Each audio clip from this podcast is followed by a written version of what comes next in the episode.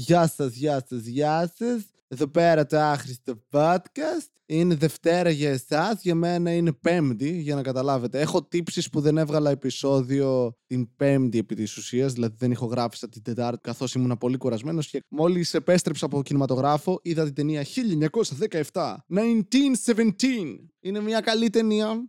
Ε, δεν, είναι, δεν τρελάθηκα. Δεν, δεν ήταν αυτό που περίμενα με βάση τα πόσα βραβεία έχει πάρει και όλο το μπάζ που συμβαίνει για αυτή την ταινία. Ότι είναι απίστευτη. Όλο μοιάζει μονόπλανο. Ενώ έχει ξεκάθαρα σημεία στα οποία κάνει cuts. Είναι ένα χειρότερο Revenant για μένα. Αλλά είναι καλή ταινία. Είναι ok. Αξίζει δηλαδή να τη δείτε. Απλά εντάξει, δεν, δεν εντυπωσιάστηκα. Ο Στάθης ο Κόλια που ήταν μαζί μου ε, του άρεσε πολύ περισσότερο. Που by the way, για πες καμιά ταινία, το podcast των παιδιών μπορείτε να πάτε να το ακούσετε είναι στο Spotify, είναι και σε άλλες πλατφόρμες με podcast, είναι στο YouTube. Με τον Φίλιππο το Χατζίκο κάνουν ένα podcast σχετικά με ταινίες και για μένα έχουν αρχίσει να γίνονται ένα τρομερά ενδιαφέρον podcast. Αυτή τη στιγμή, ισοπαλία με αυτό του Αλέξανδρου του Μουρατίδη είναι τα δύο αγαπημένα μου podcast. Οπότε, αν θέλετε να ακούσετε κάτι για ταινίες, έχουν αρχίσει, έχουν κάνει αφιερώματα σε πολεμικές ταινίες κτλ. Αύριο, από ό,τι ξέρω, θα ηχογραφήσουν αύριο για μένα. Για εσάς, προχτές, τα παιδιά ηχογράφησαν και θα ηχογραφήσουν επί της ουσίας για το 1917, μια κριτική. Δώστε τους αγάπη, αν θέλετε. Αν δεν θέλετε, μην τους δώσετε τίποτα. Ή λεφτά. Αυτό είναι πολύ καλύτερο από αγάπη. Δηλαδή, αν μια κοπέλα μου έλεγε Σ' αγαπάω και μετά μου έλεγε Θα σου δώσω λεφτά, θα ήμουν σε φάση Γάμα το, δώσε μου λεφτά. Δεν θέλω αγάπη. Έχω αρκετή. Με αγαπάει η μάνα μου. Και μου δίνει και λεφτά. Ενώ εσύ τίποτα. Σήμερα μια συνάδελφος το είπε αυτό. Πήγε μέσα στα νεύρα της από τη δουλειά, κάτι με το οποίο ταυτίζομαι πάρα πολύ, και έπαιξε κίνο. Γιατί έτσι κάνουν οι άνθρωποι όταν έχουν νεύρα. Εγώ γυρνάω σπίτι και δέρνω την κοπέλα μου. Αλλά αυτή όχι. Πήγε και έπαιξε κίνο και έβγαλε 160 ευρώ από 3 ευρώ. Καλή φάση. Και λέει μετά πήγα και έδωσα 9 στον προποτζή μου, τον πράκτορα, και μετά έδωσε λέει 50 χαρτζηλίκι στον κόμενό μου και ήμουνα, Όπα, 50 ευρώ χαρτζηλίκι στον κόμενό μου. Λάθος γκόμενε βρίσκω. Μία κοπέλα δεν με έχει πληρώσει μία φορά. Παστιλή θα καταδεχώσει να. Εξαρτάται πόσα λεφτά είχε. Είδα χτες ένα βιντεάκι, ένα σκέτς από το Σαπέλ Show παλιό, ότι ο Σαπέλ αφήνει έγκυο την όπρα, τη Winfrey. Και ότι εννοείται δέχεται χαρτζηλίκια. Μένει στο σπίτι όλη μέρα και κάνει πάρτι. Προφανώς, αν μια σχέση μου είχε εκατομμύρια ή ο μπαμπάς της είχε εκατομμύρια, προφανώς και θα ξύνε τα αρχίδια μου και θα έπαιρνα χρήματα. Προφανώς. Βαστιλή, τιμή δεν έχεις. Ναι, και μόλις σου είπα πώ είναι, περίπου ένα εκατομμύριο. Σιγά μη βάλω την περηφάνεια μου πάνω από την απλή και εύκολη επιβίωση. Δεν στερώ κάτι από κάποιον. Είναι αυτά τα λεφτά που πλέον δεν βγάζουν καν νόημα, ρε φίλε. Λες και κανείς καταλαβαίνει τι είναι το ένα εκατομμύριο. Ε, έχω, έχει ένα εκατομμύριο. Δεν είναι πολλά. Τι λες, μαλάκα. Ξέρεις τι κάνω με ένα εκατομμύριο ευρώ; Ακριβώς. Ούτε εγώ ξέρω τι μπορώ να κάνω με ένα εκατομμύριο. Αλήθεια. Σχεδόν σε οποιοδήποτε νόμισμα ένα εκατομμύριο. Έτσι. Εκτός αν είναι πολύ υποτιμημένο λόγω πληθωρισμού. OK. Okay. Αυτό το αγνοούμε. Αλλά μαλάκα ένα εκατομμύριο. Δεν ξέρω καν τι να κάνω με ένα εκατομμύριο. Ταξίδια να κάνω δεν θα τα ξοδέψω. Μπορεί να πάω να πάρω τον καλύτερο υπολογιστή. Πάλι θα τα ξοδέψω. Αν συνδυάσω αυτές τις δύο παραπάνω επιλογές, πάλι δεν θα τα ξοδέψω. Θα πηγαίνω να κάνω σεξ με πουτάνες όλη μέρα. Βασίλη, αλήθεια τώρα. Θες να αγοράσεις έρωτα. Ναι, ήδη το κάνω. Απλά με κωμωδία. Πιστεύετε ότι είσαι τόσο αστείος που κάνεις σεξ; Ναι, κυρίως επειδή έχω κάνει σεξ. Πάντως στο κινηματογράφο, στο σινεμά, πάλι είχε αυτούς τους υπέροχους ανθρώπους που λατρεύω που μιλάνε κατά τη διάρκεια της ταινίας. Έπεσαν τέσσερις φορές κινητά στο πάτωμα. Πώς γι... Γιατί έχεις το κινητό στο χέρι να βλέπεις ταινία, ρε Μαλακά. Είναι το ένα πράγμα που δεν πρέπει. Τι βαριέσαι. Βαριέσαι, αλλά δεν θες να φύγεις κιόλας γιατί νιώθεις ότι πάνε τζάμπα τα λεφτά σου. Αλλά ενώ κοιτάς το κινητό σου και χάνεις την ταινία, πάλι πάνε τζάμπα τα λεφτά σου. Άρα πήγε. Είναι αυτές οι κοπέλες που πηγαίνουν με τους γκόμενού τους τώρα στο σινεμά. Μου είπα, πούμε, αυτή η φίλη μου που δουλεύει στο, στο σινεμά εκεί πέρα, μου λέει: Δεν περίμενα να έχει τόσο κόσμο σήμερα σε αυτή την ταινία. Και λέω: Εντάξει, πήρε προχτές χρυσές σφαίρες, απέκτησε ένα μπάζι ταινία και κλασικά κάποια κοπέλα θα είπε στο αγόρι της: Ε, Μαριά μου, θέλει να δούμε αυτή την ταινία. Ε, και ο άλλος ήταν: Είναι πολεμική και μου λέει να πάμε να τη δούμε ή έγινε το ανάποδο. Μωρά μου, θα πάμε να δούμε με τα παιδιά μια ταινία. Αχ, θέλω να έρθω. Είναι πολεμική. Αχ, δεν θέλω να έρθω. Πήρε χρυσές σφαίρες. Εντάξει, θέλω να έρθω. Γιατί οι γυναίκες ως γνωστόν με το χρυσάφι εντυπωσιάζουν. Όχι, εντάξει. Απλά έπρεπε να βγάλω λίγο σεξισμό όταν κάνω μίμηση ενός ε, Έλληνα τύπου που δέρνει σίγουρα την κοπέλα του μετά επειδή μιλούσε στο σινεμά. Της αξίζει! Όχι, εντάξει, αστείευομαι. Αλλά ρε φίλε, είχε ξέρεις αυτές τις τύπησες που σχολιάζουν καθ' όλη τη διάρκεια της ταινίας και λένε κάτι. Αλλά αυτό που μισώ απίστευτα και το θυμάμαι από τότε που η μάνα μου έβλεπε ταινίες με τον πατέρα μου στην τηλεόραση και τον έκανε συνέχεια ερωτήσεις. Έβλεπε ο πατέρας μου τη διάσωση του, του στρατιώτη Ράιαν και η μάνα μου έκανε ερωτήσεις. Και να σου πω κάτι. Άντε, στο σπίτι με την τηλεόραση το καταλαβαίνω. Έχει διαλύματα, μπορεί να ξεχάσεις κάτι, πηγαίνεις, κάνεις κάτι, δεν ξέρω εγώ, στην κουζίνα ή. Ναι, δεν το είπα επειδή είναι γυναίκα, ενώ ότι κάνεις κάτι, τέλος πάντων βάζεις τα παιδιά για ύπνο. Αυτό το είπα επειδή είναι γυναίκα, γιατί ο πατέρας μου δεν μας έβαζε ποτέ για ύπνο. Κάνεις όλα αυτά τα πράγματα, μπορεί να ξεχάσεις κάτι, αντερότα. Αν και πάντα η μάνα μου ρωτούσε μαλακίες. Δηλαδή έβλεπε μία ταινία και ρωτούσε αυτές ποιες είναι; Σε μία πολεμική ταινία, μαλάκα με 25, 25 χαρακτήρες, ξέρω εγώ, αυτές ποιες είναι; Ο Βαγγέλης από την Καστοριά. Πήγαμε μαζί φαντάρι. Εγώ Εύρο, αυτός Νορμανδία. Και ήταν αυτές οι τύπες μαλάκα, οι άλλοι με τον κόμενο δίπλα ακριβώς σε μένα, ξεκινάει η ταινία. Πρώτο πλάνο. Δείχνει δύο χαρακτήρες. Και γυρνάει στον κομμένο της. Αυτό είναι ο πρωταγωνιστής. Έλα! Λες! Λες ο πρώτος χαρακτήρας που σου δείχνουν να παίζει βασικό ρόλο στην ταινία. Μπράβο! Και συνεχίζει. Λέει λοχαγός και γυρνάει λοχαγός. Α, έτσι θα πάει, ε. Θα κάνει dubbing. Έχει υπότιτλους γάμο την πουτάνα μου. Μπορεί να διαβάσει τυφλό είναι ο γκόμενό σου. Μετά γυρνάω και κοιτάω. Α, ναι, τυφλό είναι ο γκόμενό. Okay. Όχι, καλή κοπέλα ήταν. Έμπαινα, έμπαινα. Αλλά η καλύτερη στιγμή και το καλύτερο σχόλιο, έτσι. Βασικά το δεύτερο καλύτερο σχόλιο. Περπατάνε οι τύποι μέσα στα χαρακόμματα. Πεταμένα πτώματα. Πεταμένοι άνθρωποι εκεί πέρα. Ταλαιπωρία μόνο, ρε. Μέσα στα σκατά τους ζούσανε. Κάτι το οποίο η ταινία δεν απεικονίζει τόσο καλά όσο θα ήθελα. Ήταν πολύ καθαρά όλα. Αλλά και πάλι βλέπεις λίγο ταλαιπωρία. Βλέπεις πτώματα λόγων από εδώ από εκεί. Βλέπεις πτώματα ανθρώπων μέσα στο No Man's Land. Ωραία, ανάμεσα στα δύο χαρακώματα Γερμανών και Άγγλων. Και φτάνουμε κάπου και βλέπουμε ένα πτώμα σκύλου. Και αφού έχει δει όλο αυτό το μακελιό η άλλη και όλη αυτή την, την κτηνοδία, γυρνάει μόλις βλέπει το νεκρό σκύλο. Αχ, ψυχή μου. Και σε αλήθεια τώρα. OK, okay, καταλαβαίνω ότι να είσαι φιλόζωος. Το άλογο, όχι. Οι άνθρωποι, όχι. Πούτσα μας. Ε, εντάξει. Και όλη η ταινία, ένα μέρος βασικά του στόχου των δύο τυπάδων είναι να πάνε να βρουν τον αδερφό του ενός. Ωραία. Περπατάνε μέσα σε ένα, περι... σε ένα περιβόλι με δέντρα. Ο ένας αρχίζει να περιγράφει τις κερασιές. Και ο άλλος τον ρωτάει, Πού τα ξέρεις αυτά; Α, η μάνα μου έχει ένα αντίστοιχο περιβόλι. Καθόμαστε κάθε Μάιο και μαζεύουμε με τον Τάδε, λέει ένα όνομα, τα κεράσια. Και γυρνάει η κοπέλα και ρωτάει τον κόμενό της. Ποιο είναι αυτό που λέει. Σε μαλάκα είναι ο αδερφός του προφανώς.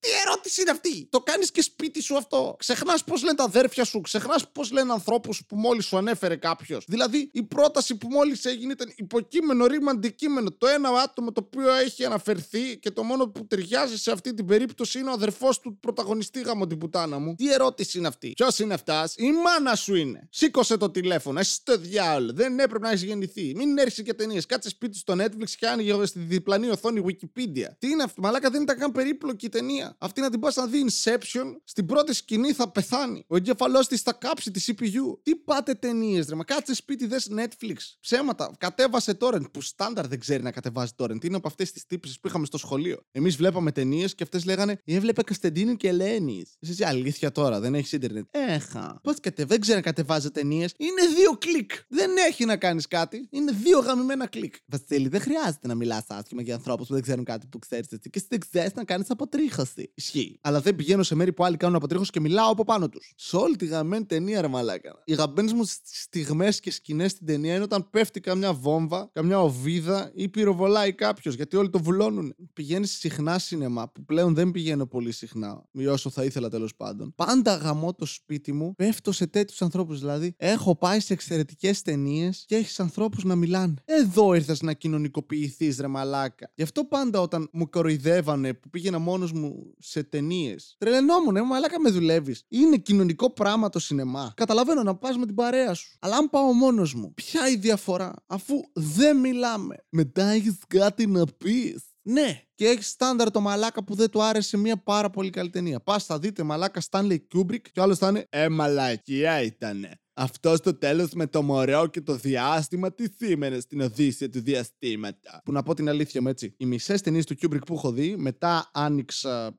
Google να δω τι σήμαιναν. Δεν το παίζω έξυπνος. Πάρα πολλές ταινίες που έχουν. Το Enemy του Villeneuve όταν το είχα δει. Επίσης. Με τον Jake Gyllenhaal. Όταν το είδα, μετά έψαξα λίγο Google να δω τι σήμαινε. Γαμώ τις αλληγορίες μου. Αυτό που για να φανείς καλλιτέχνης πρέπει να μου γαμίσεις το κεφάλι δεν το έχω καταλάβει ακόμα. Το σέβομαι, αλλά δεν το έχω καταλάβει. Ανυπομονώ να βγει η ταινία Jojo Rabbit, by the way, του Taiko Waititi Λογικά οι περισσότεροι το ξέρετε επειδή σκηνοθέτησε το Thor Ragnarok, την τρίτη ταινία στην τριλογία του Thor της Marvel. Αλλά εγώ που είμαι ιαπηρός, το ξέρω από πιο παλιά. Το Hand of the Wilder People, δική του ταινία, αν δεν κάνω λάθος. Επίσης, το What We Do in the Shadows, το οποίο προσποιούμε ότι έχω δει ολόκληρο, ενώ βαρέθηκα κάπου στη μέση. Μα Βασίλη είναι πολύ καλή κομμωδία. Ισχύει, δεν ξέρω, βαρέθηκα. Δεν ξέρω γιατί μην με ρωτάτε. Ήταν περίεργη φάση μου και τις τρεις φορές που προσπάθησα να δω αυτή την ταινία. Δεν ξέρω. Δεν μου αρέσουν τα mockumentary γενικά. Μάλλον αυτό είναι το πρόβλημά μου. Αυτή την Παρασκευή έχουμε στο 8.30 καφέ bar ένα open comic, δηλαδή ένα open mic, ανοιχτό μικρόφωνο που 14 κομικοί θα ανέβουν στη σκηνή και θα δοκιμάσουν αστεία. Ένας Εξ αυτών θα είμαι κι εγώ. Δεν ξέρω τι αστεία θα κάνω. Αν θα είναι καν αστεία. Θα το κρίνετε εσείς. Πάντα μου αρέσει αυτό το call to action. Εσύ θα το κρίνεις. Πες μου, ήμουν καλός. Α, να πω κάτι τώρα. Αυτό μάλλον δεν πρέπει να το πω, αλλά στη δουλειά τέλος πάντων έχω μια συχνή τηλεφωνική επικοινωνία με την Αποστολία Ζωή. Εικάζω ότι ξέρετε ποια είναι η Αποστολία Ζωή. Αν ξέρω εγώ, λογικά ξέρετε κι εσείς. Δεν έχω ακούσει ποτέ τραγούδι της. Έχω μια εντύπωση ότι έπαιζε στο singles αυτό. Και είναι τραγουδίστρια. Τώρα από εκεί και πέρα τι άλλο έχει κάνει στη ζωή της δεν έχω ιδέα. Ωραία. Τέλος πάντων, μιλάμε για κάτι διαφημίσεις που τις τρέχω ε, κτλ. Μιλάμε, έχουμε γαμηθεί να μιλάμε στο τηλέφωνο. Γκόμενα θα την πιάσω σε λίγο. Μια χαρά μιλφάκι 39 χρονών. κοίταξε μια-δυο φωτογραφίες. Είπα, εντάξει. Θυσιαζόμουν για την εταιρεία, βρε. Και μιλάμε με την αποστολία που λέτε. Έτσι μιλάμε πλέον. Αποστολία. Τι κάνεις, αποστολία μου, καλά. Πηγαίνω για γύρισμα, Βασίλη μου. Εσύ μια χαρά, αποστολία μου. Και μαλάκα σε κάποια φάση εκεί που τη, τη ζητάω να πάει στον υπολογιστή της για να κάνει κάτι ώστε να μπορέσω να πάρω μια πρόσβαση. Τέλος πάντων, μην τα πολυλογώ. Παρότι αυτό είναι αυτό το podcast, ότι τα πολυλογώ και αυτή τη στιγμή που αναλύω ότι δεν τα πολυλογώ, πολυλογώ. Θα πω άλλη μια φορά τη λέξη πολυλογώ, απλά για να πολυλογώ. Όπ την είδα πα δύο φορές τη λέξη πολυλογώ. Όπ τρεις. Τέλος πάντων, ε, σε κάποια φάση μου πετάει ότι εντάξει, το λάπτοπ μου λέει είναι παλιό και βαρύ πολύ γιατί ήταν λέει για gaming. Λέω, εγώ δεν θα άκουσα καλά τώρα. Σιγά μην είπα αποστολή ζωή gaming. Λέω, εντάξει. Μου λέει, όχι, όχι, λέει, έπαιζε σοβαρά, ρε. Λέω, τι έπαιζες; Lineage μου λέει. Επίσης, stop, stop, stop. Εντάξει, κάποιοι από εσάς δεν ξέρετε καν τι είναι το Lineage, κυρίως επειδή γαμώ την Ελλάδα μου. Μεγάλωσα τόσα χρόνια. Είναι ένα από τα πρώτα, πρώτα πολύ γνωστά MMORPG παιχνίδια που παίζεις online δηλαδή. Έχεις ένα χαρακτήρα, τον ανεβάζεις ε, levels κτλ. Του φορτώνεις εξοπλισμό και πας και κάνεις διάφορα ε, κοινά quest με άλλους ανθρώπους, διάδραση και ούτω καθεξής. Ό,τι δεν είναι σαν μέσο κοινωνικής δικτύωσης, απλά πολύ πιο ενδιαφέρον και με λιγότερο σεξ. Και επίσης δεν λέγεται lineage. Η λέξη είναι lineage, ρε μαλάκες. Lineage. Για κάποιο γαμμένο λόγο, όλα τα internet καφέ της Ελλάδος, όλα τα παιδάκια που παίζανε, ενήλικες άνθρωποι που παίζανε. Lineage. Γιατί, γιατί είναι δύο λέξεις. Γραμμή και η αρρώστια. Όχι. Lineage το age είναι η εποχή. Lineage, ρε μαλάκα. Lineage. Και μου λέει έπαιζα, λέει lineage. Γάμο το σπίτι μου, λέω lineage. Ναι. Όχι, λέει έπαιζα πολύ. Έπαιζα σε εκείνον το σερβερ, μου είπε το, το όνομα του σερβερ, τον θυμότανε. Είχα ορκά. Μαλάκα, μια γυναίκα 39 χρονών, τραγουδίστρια σε μπουζούκια, μου πέταξε την ατάκα, είχα ορκά. Και συνέχισε. Ναι, ρε, λέει, τον είχα φτάσει πόσα level, full εξοπλισμό. Ε, κατέβαινα κατά κόμβες με ένα μποτόπαρτο. Είπε τον όρο μποτόπαρτο, μαλάκα. Είχα να ακούσω τον όρο μποτόπαρτο μια δεκαετία τουλάχιστον. Μποτόπαρτο, ρε μαλάκα, αποστολία ζωή. Έπαιζα με ένα μποτόπαρτο. Γαμήθηκε ο κεφαλό μου, μαλάκα. Ήμουνα, ωραία, κοίτα, δεν πρέπει να κρίνεις ανθρώπους ποτέ. Θα μας τέντωνε η αποστολία ζωή σε κάνα MMORPG. Πω, μποτόπαρτο. Είχα ορκά. Να παίζεις μαλάκα online και να παίζεις με τον Πετρέλη. Με τον Νίνο. Καλά, τον Νίνο του γαμούσα τη μάνα, έτσι. Ξυπόλυτος θα ήταν ο ξυπολιτά. Χε, καμωδία. Θα πας να παίξεις ένα virtual tennis online, που δεν, δεν νομίζω να γίνεται, και θα πετύχεις το τσιτσιπά. Και θα του γαμίσεις τη μάνα. Θα, θα βάλεις ακουστικά, μικρόφωνο και θα του φωνάζεις Δεν παίζει με ποιότητα. Είχα πολύ καιρό να αναφέρω το, τους δύο μαλάκες, έτσι, που έχουν και podcast. A Greek abroad, ψόφα. Πέτυχε τον πατέρα μου με την ρακέτα ο μαλάκας. Θα ήθελα να το κάνω πάρα πολύ εγώ αυτό. Κατά λάθος, μπαμπά, κατά λάθος. Δεν μ' άφησα να βγαίνω έξω.